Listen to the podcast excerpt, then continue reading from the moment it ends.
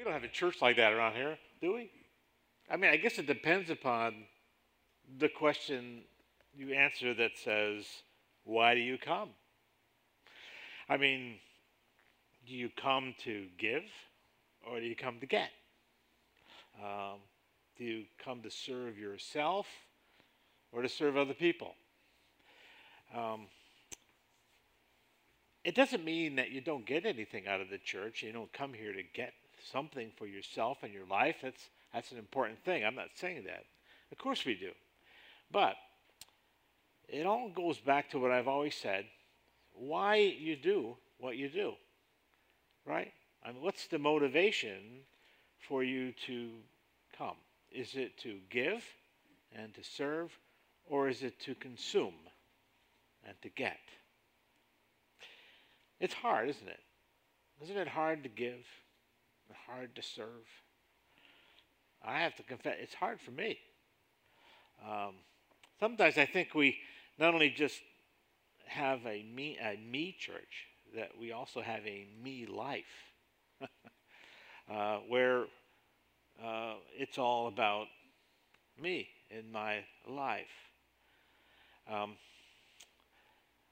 I like to share you an example of. Uh, you all have young kids. Well, believe it or not, I had young kids once too.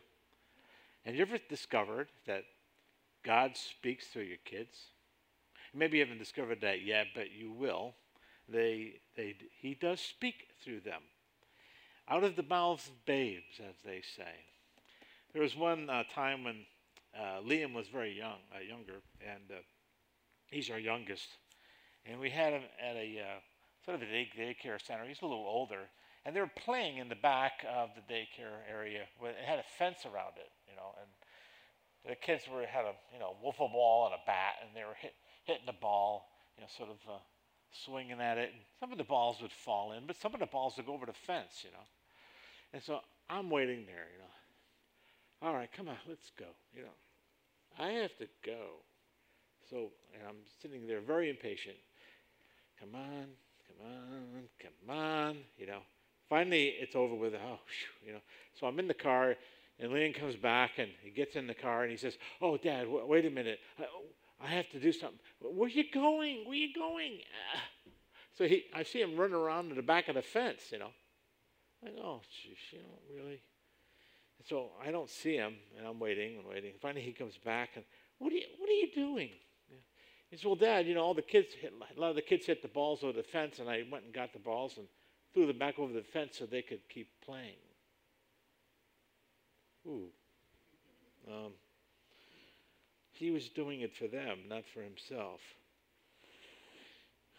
And uh, I heard God say to, to me through him, that's what it's all about, dude. Actually, I heard that, dude. when are you going to get with the program? um, perhaps you can relate to this little um, story. It's kind of like a who's on first kind of thing. There were four people. They were named everybody, somebody, nobody, and anybody. All right, so have to follow this carefully. There was an important job that needed to be done. Everybody was sure that somebody could do it. Anybody could have done it, but nobody did it. Somebody got angry about it because it was everybody's job. Everybody thought anybody could do it. It ended up that everybody blamed somebody when nobody did what anybody could have done. Want me to read that again? Okay. Four people. Everybody, somebody, anybody, and nobody. There was a job that needed to be done. Everybody was sure that somebody would do it. Anybody could have done it, but nobody did it. Somebody got angry about it because it was everybody's job. everybody thought anybody could do it.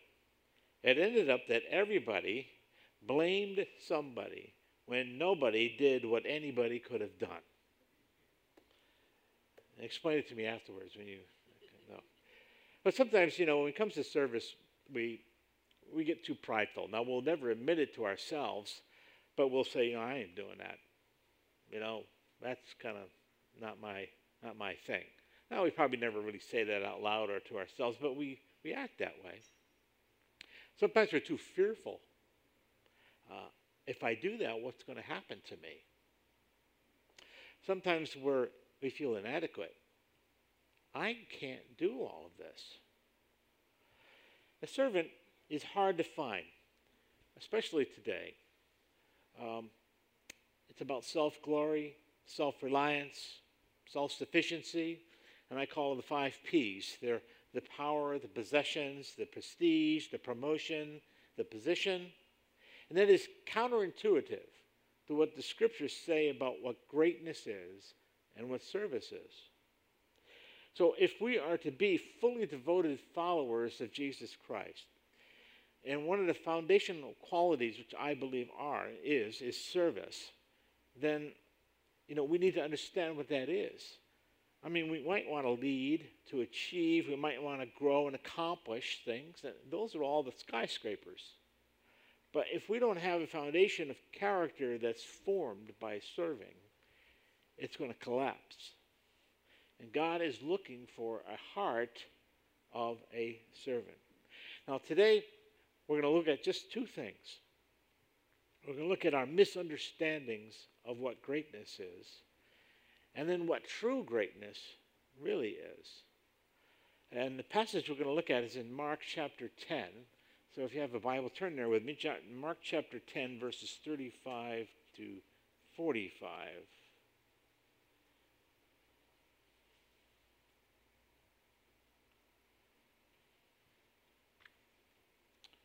Mark chapter 10, 35 to 45. If you notice, we're in the middle of Mark, right smack dab in the middle of Mark. And Mark is constructing a portrait of Jesus as the ideal servant of God. And this is the pinnacle passage in the Gospel of Mark. A lot of things move up to it, and a lot of things descend from it. So, Mark 10, 35 to 45. And James and John, the sons of Zebedee, came up to him and said to him, Teacher, we want you to do for us whatever we ask of you. And he said to them, What do you want me to do for you? And they said to him, Grant us to sit, one on your right and one on your left, in your glory. And he said to them, You don't know what you're asking. Are you able to drink the cup that I drink, or to be baptized with the baptism with which I'm baptized? And they said, we are able. And Jesus said to them, The cup that I drink, you, you will drink. And the baptism with which I am baptized, you will be baptized. But to sit at my right hand or at my left is not mine to grant. It is for those for whom it has been prepared. And when the ten heard it, they began to be indignant at James and John. And Jesus called to him and said, uh, and Jesus called to him and said, You know, those uh, who are considered rulers of the Gentiles lord it over them, and their great ones exercised authority over them. But it shall not be among you. But whoever would be great among you, you must be your servant. And whoever would be first among you must be slave of all. For even the Son of Man came not to be served, but to serve, and to give his life a ransom for many. So, first, what we're going to look at is the misunderstandings that the disciples had, and obviously we often have, around what greatness is. Now, it starts with a request by James and John, sons of Zebedee. And here's what they say We want you to do for us whatever we ask. well, that's a, a real servant uh, uh, question. It's a bit leading, too, isn't it? Isn't it a little manipulative? I don't know if uh, single people here, uh, you're in a dating relationship or somebody wants to date you, and what they say is, you know, well, what are you doing Friday night? Uh, well, the answer, of course, is nothing. Well, then you can go out with me on a date. You know, it's kind of, but that's a manipulative question, isn't it? It's um, just ask me. Don't try to get me into a corner with this. Um, and so uh, that's what they're doing. They're trying to manipulate Jesus a little bit by the questions they're asking. And a couple things you need to know about this, by the way. In Matthew, it says their mother who is, by the way, Mary's sister, uh, asks for James and John. Uh, she put them up to it, you know, a stage mom, you know, kind of thing, pushing them forward. The sons of Zebedee. So they were really, James and John were cousins of Jesus. Perhaps they were hoping for some nepotism. I don't know. Luke says that they were all arguing about it well, who's going to be great, uh, who's going to be first, who's going to be the greatest. And, and they were upset because James and John asked first. Now, in the context here, this is quite striking. Jesus got done predicting that he will suffer and die in the verses 32 to 34, and it went completely over their head. They had no idea what he's talking about. They said nothing about it. They didn't have a clue. And so, what Jesus does, he cuts through the manipulation and he says to them, what do you want me to do for you? And note what they say Grant us to sit one at your right hand and one at your left in your glory. Now, they were asking not just to be leaders, they were asking to be uh, senior VPs. Now, Jesus, of course, you know, you're number one, but we want to be on your right and on your left. Uh, on your right, on your left. um, and so that's what they were uh, grasping after. Uh, they wanted to be, to acknowledge that you're in command, but that we want to be second in command. Notice, he doesn't condemn them for asking it. There's nothing wrong with seeking for greatness in, in leadership in Jesus' kingdom. But make sure you understand what you're asking for and you understand what it means. They didn't understand it. Uh, you see, they thought that greatness in the kingdom of God was about being prominent and having a position. Of course, they were wrong. And that's the first misunderstanding of greatness in God's kingdom. It's not about seeking a prominent position. Jesus says to them, You don't know what you're asking, in verse 38 he says, You don't know what you're asking. Are you able to drink of the cup that I drink? Now, the cup is a symbol of destiny. And he's referring to the cup that he's going to ask and talk to the Father about in Gethsemane. And are you going to be baptized with the baptism that I'm going to be baptized with? Baptism is a symbol of identification. And Jesus Christ is going to cup, drink the cup of redemption for the world, and he is going to be identified as sinner, as a sinner, and the sin of the world is going to come upon him. And of course, they say, We're able. And they really weren't able. But he does say to them, You will drink, you will die, uh, representing me. Yes, you will be identified with my sufferings eventually forward. But to sit at my right hand and sit on my left is not mine to grant, he says in verse 40, but is for those for whom it has been prepared. For those for whom it has been prepared. See, greatness is a pre- preparation process. It's, um, it's a process by which we are being equipped for. Now, what was it that they were to, to be prepared? And what does this preparation look like? Well, if we look at the person of Christ and see how he was prepared, maybe we can understand what it means for us as we are going to be prepared to serve. And the best passage, uh, actually, one verse, is in John chapter 13 and verse 1. It's a verse that's it's, it's incredibly packed full of preparation in regard to what he was about. Now, to set the context of this, it is the upper room discourse, is, beginning.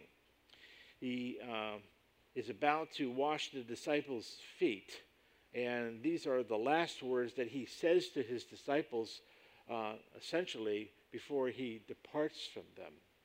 So, last words are, are lasting words. And so, knowing all of this, what does he do? And this is verse 1 only, and let me read it to you. It was just before the Passover feast.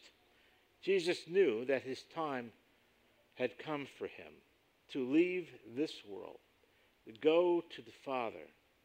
Having loved his own who were in the world, he now showed them the full extent of his love. And then he proceeds to wash their feet. What we see here is a destiny again. He knew that his time had come. If you remember in the Gospel of John, many times the hour has not come. Remember at the wedding of Cana when he says to his mother, My hour has not come. Well, now it has. So his destiny is set. Our destiny is that as he leaves this world, the Spirit which he will promise in, in John chapter 14 will come and be with us and will equip us to fulfill his mission in this world. And then we have a sense of his own accountability, where he will accomplish what the Father has given to him an atonement for the sins of the world. As John says earlier in the book, Behold the Lamb of God that takes away the sins of the world. He will return to the Father having accomplished his purpose. And we are to accomplish our purpose in this life as we live here on this earth. And we are accountable to Christ and to God for what we are to do. And then finally, we see his purpose. He loved his own on this earth. That's our purpose as well. We are to love one another, but also those who are outside of the faith. And the way this is done, it's carried out by being a servant. But the disciples, and if we were honest with ourselves, us too, we like to take some shortcuts with it. We want you, Lord, to do whatever we say. Um, our motives are often self driven. We often have hidden agendas of things that we want to get out of things. And so we're misunderstanding what greatness is. And in misunderstanding what greatness is, we're misunderstanding what it means to be a servant. Reminds me of the story of the young girl who broke up with her boyfriend some time ago, and, and he was surprised to get a letter from her. And he really liked her. The letter said that she thought long and hard about their relationship, and that she was wrong, and that she really loved him and that he was the only guy for her.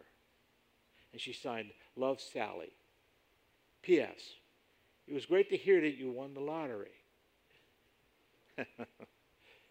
Self driven motives really aren't hidden for very long.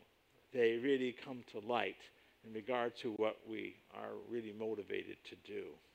Jesus' point here is that greatness is not gained by selfish motives, by hidden agendas but it's gained by preparation, by the appointment of God, the Father, by understanding what Jesus did when he washed the disciples' feet, that it was his destiny, and it's our destiny to carry on his mission, and it's accountability that we are to live in this life as he did, and purpose to love one another, and we love others by serving them.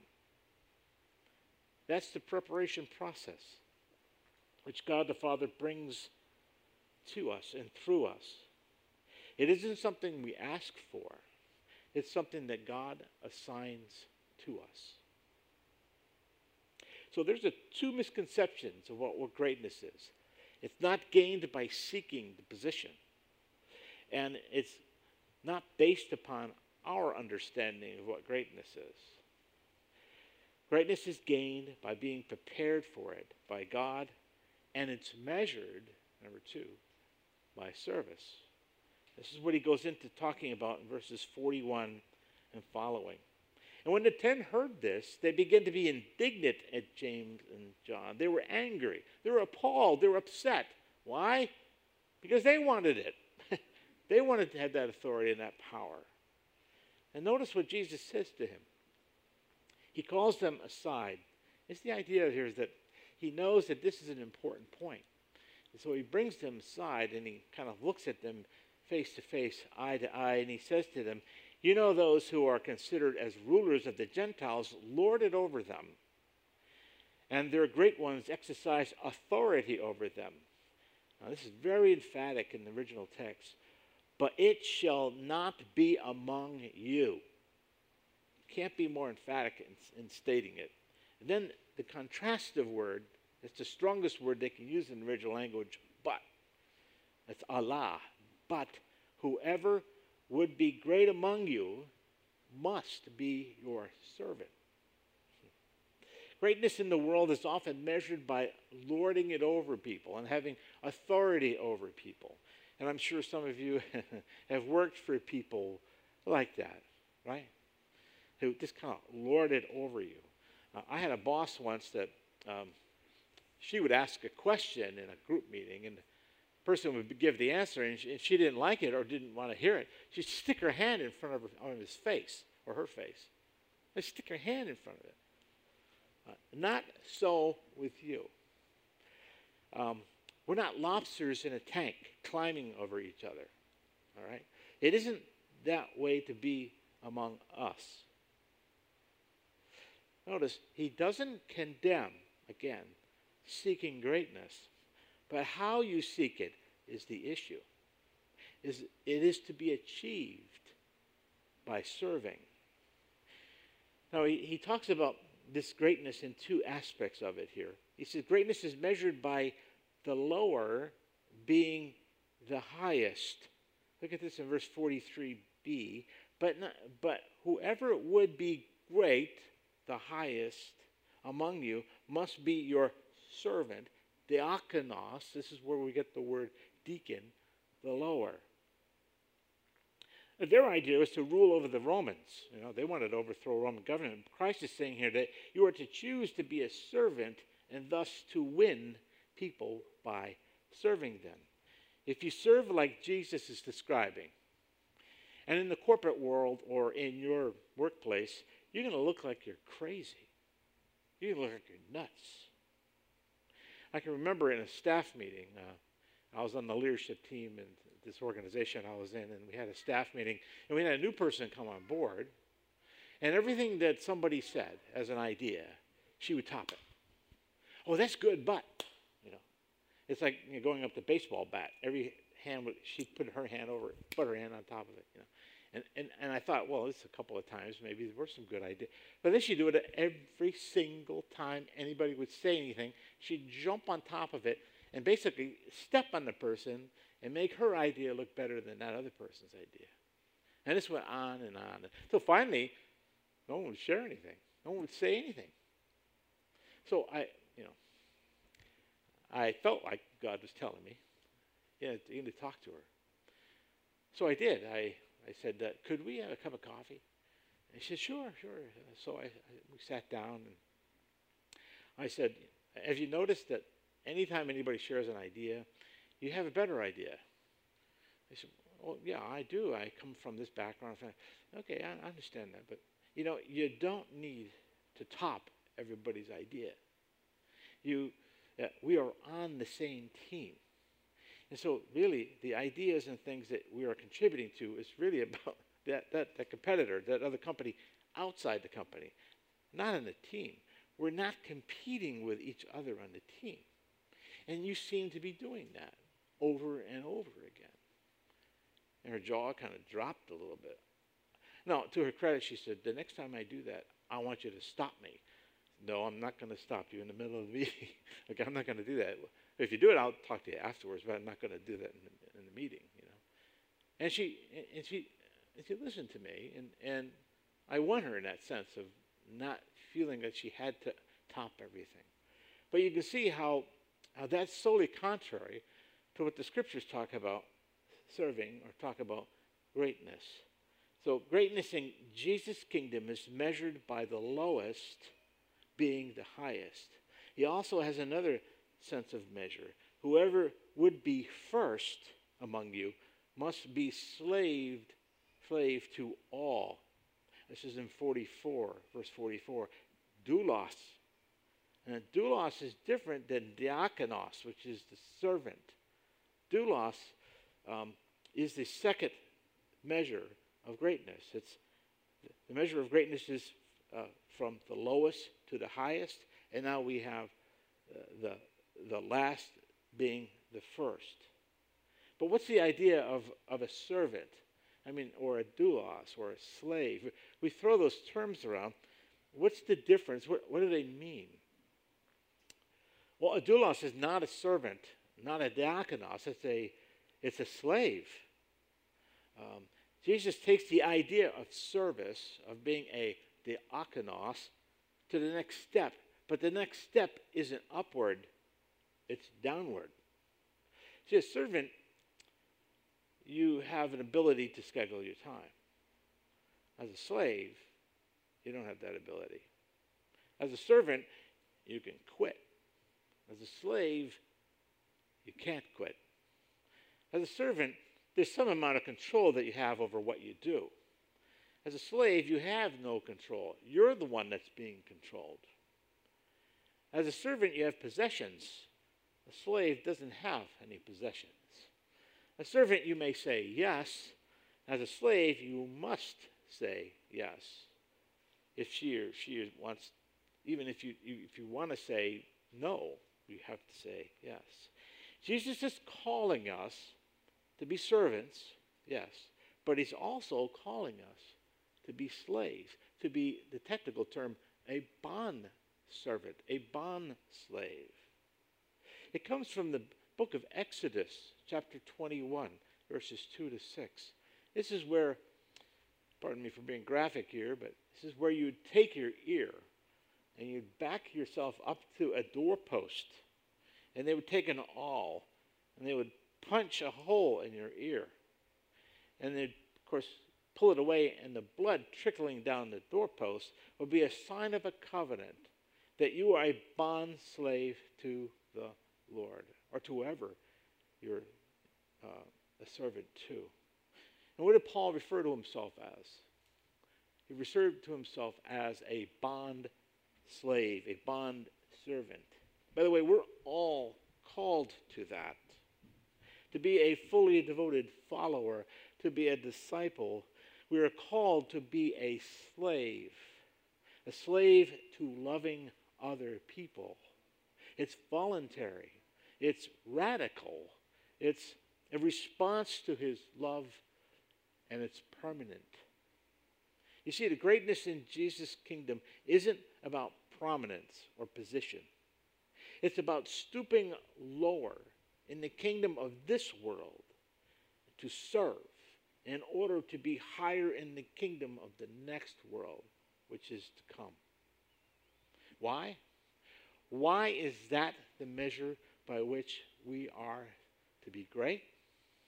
Verse 45 tells us. For, explaining it, for even the Son of Man did not come to serve, to be served, but to serve and to give his life a ransom for many.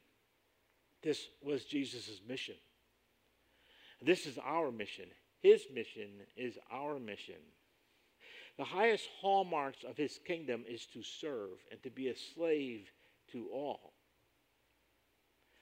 Now, that sounds amorphous, but what is that, how does that really, uh, what does that really boil down to in our lives? Well, the best way I can state it is that if you are called to do something, uh, to serve someone, to get involved with something, to help out. And and you, you might wonder if God wants you to do it. You know that it's you that you are a servant and you are a bond slave because you have to tell yourself not to do it. So to me, that's the attitude to have. The attitude is to have is to tell yourself, you have to tell yourself not to do it. And when you tell yourself not to do it and you don't do it, and you say, I am not doing that, you are quenching God's Spirit in your life and an opportunity for greatness in His kingdom. And I know that's tough to understand. But, but that's what He's called us to do. If you're something that you are to serve and to be involved with, you have to tell yourself that I'm not going to do that. And when you do that, you are now backing away from what it means to be a servant. Let's talk about partnership. Uh, we use that term here in regard to uh, the involvement at City Church. And I encourage you to look at the summary um, uh, chart and also the, the, uh, the text around partnership. Um, partnership really, all that means is that you want to serve more. That's really what it is. It's not a position. It's not a, a, a uh, you know, a step up in regard to a position here at the church. It just means that you want to commit yourself to the Lord more and you want to serve others more. That's really simply all that it means to us. And so, uh, if that's what you want, and that is um, an opportunity for you to do that, then, then I would encourage you to, to, contact me or contact one of the elders in the church and talk about the process by which you can become a partner. Like I said, it's not a position, you know, I am a partner. It's not a position. It's just an opportunity, a function to serve more.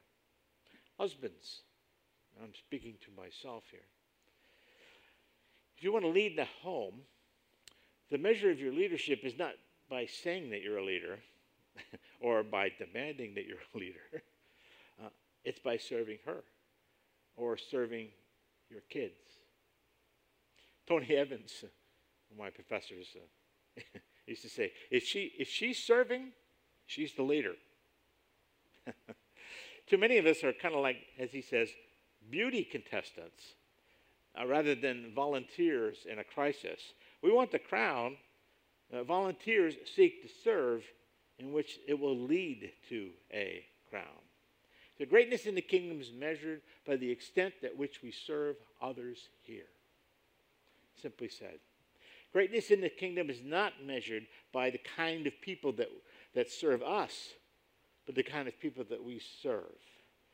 Greatness in the kingdom is not how many serve us, but how many we are serving. Every time God calls you to serve and you step up and do it, you are responding to a divine opportunity for greatness. I like the way John Ortberg says it. He said, The kingdom of God is like Southwest Airlines, only with better food. no, better yet. He said, The kingdom of God is where people who have money buy the most expensive tickets and get all the best seats and then give them to the people who don't have any money at all. And where people who have power, instead of complaining about the service and about how their tastes are not being catered to, become flight attendants and walk around to people who don't have much power and say, May I help you? May I serve you? And it is because God, the one who owns the airline and is the pilot of the flight, he is also walking around with a moist towel and a basin washing people's feet. He's saying, Now, in what I am doing, I've set an example for you. There's nothing like the kingdom of God, Ortberg says. The kingdom of God is like a barnyard where there are no pecking order. And he says, And the greatest chicken is the humblest chicken. Nobody's strutting, Nobody's pecking. Every chicken is just looking out for every other chicken. There's nothing like the kingdom of God, he says. When people who hear about it they would say, That's what I want more than anything else to be a part of. That's what I want. They would sacrifice everything their lives, their possessions. They would do it with joy. Then things would start to turn the world upside down. And can it happen in our community where we live? You see, it's not the, the me church, it's the slave church. You see, wouldn't it be great if the city church was known in the community, not because we have a sign on the side of our building or by what we believe, but because we serve? I was in a church once, and we did serve the community uh, effectively. And it's interesting to how they refer to us. Oh, yeah, they'll clean up for us. Oh, they'll be there because they always help us. Uh, oh, yeah, that church, they're helping. They're, they're, they're serving us. Uh, we can count on them to, to do the job. Wouldn't that be great? In this community, that if the city church or, in, or you in your own home and neighborhood were known by somebody who would just, well, they'll help me. They'll help me. The church, th- that church is what, a church that we can count on and we can help. Well, that's the whole series. Um, it's what it means to be a fully devoted follower. These are hard things to, to live. Um, it's hard for me, uh, and I'm sure it's hard for you. Um, there are things that are seem so far beyond us, but this is what a disciple is, and that's why it's a road that's less traveled. People just don't, can't do it, don't want to do it.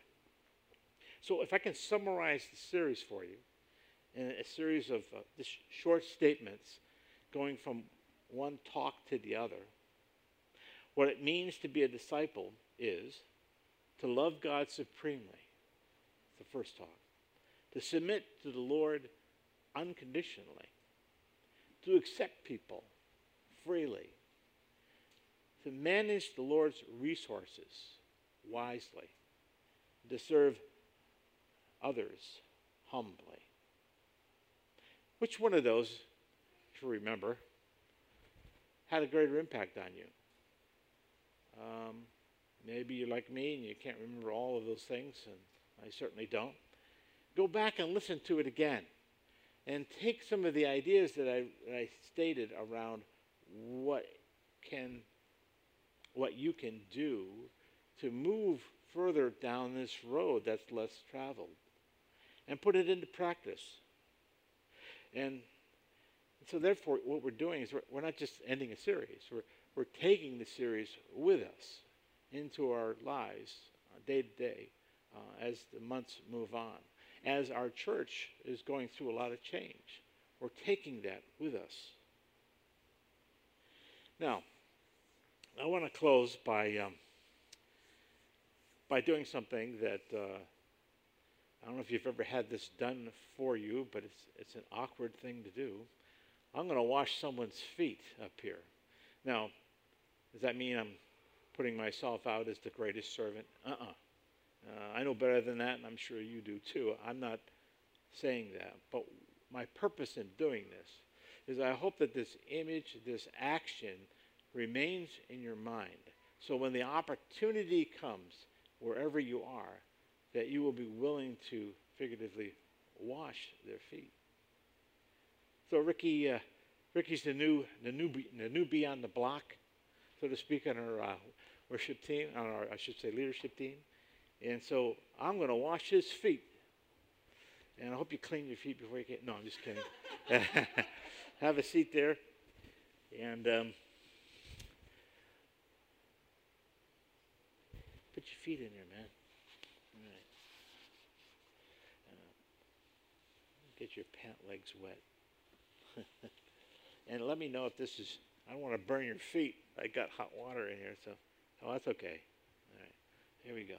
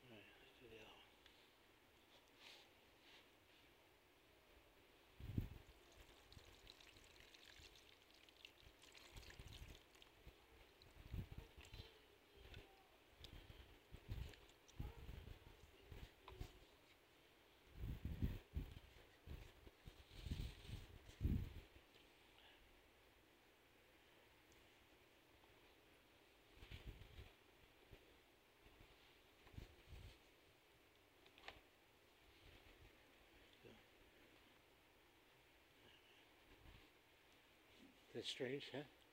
Different. It's very different, isn't it?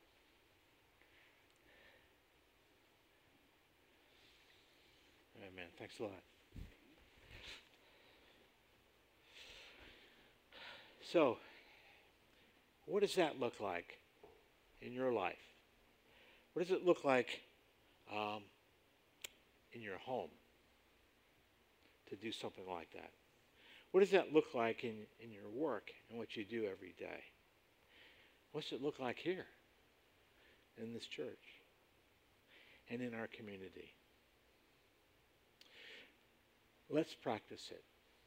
Let's begin that road that's less traveled. And let's pray together. Father, thank you for uh, the work you're doing in my life around this.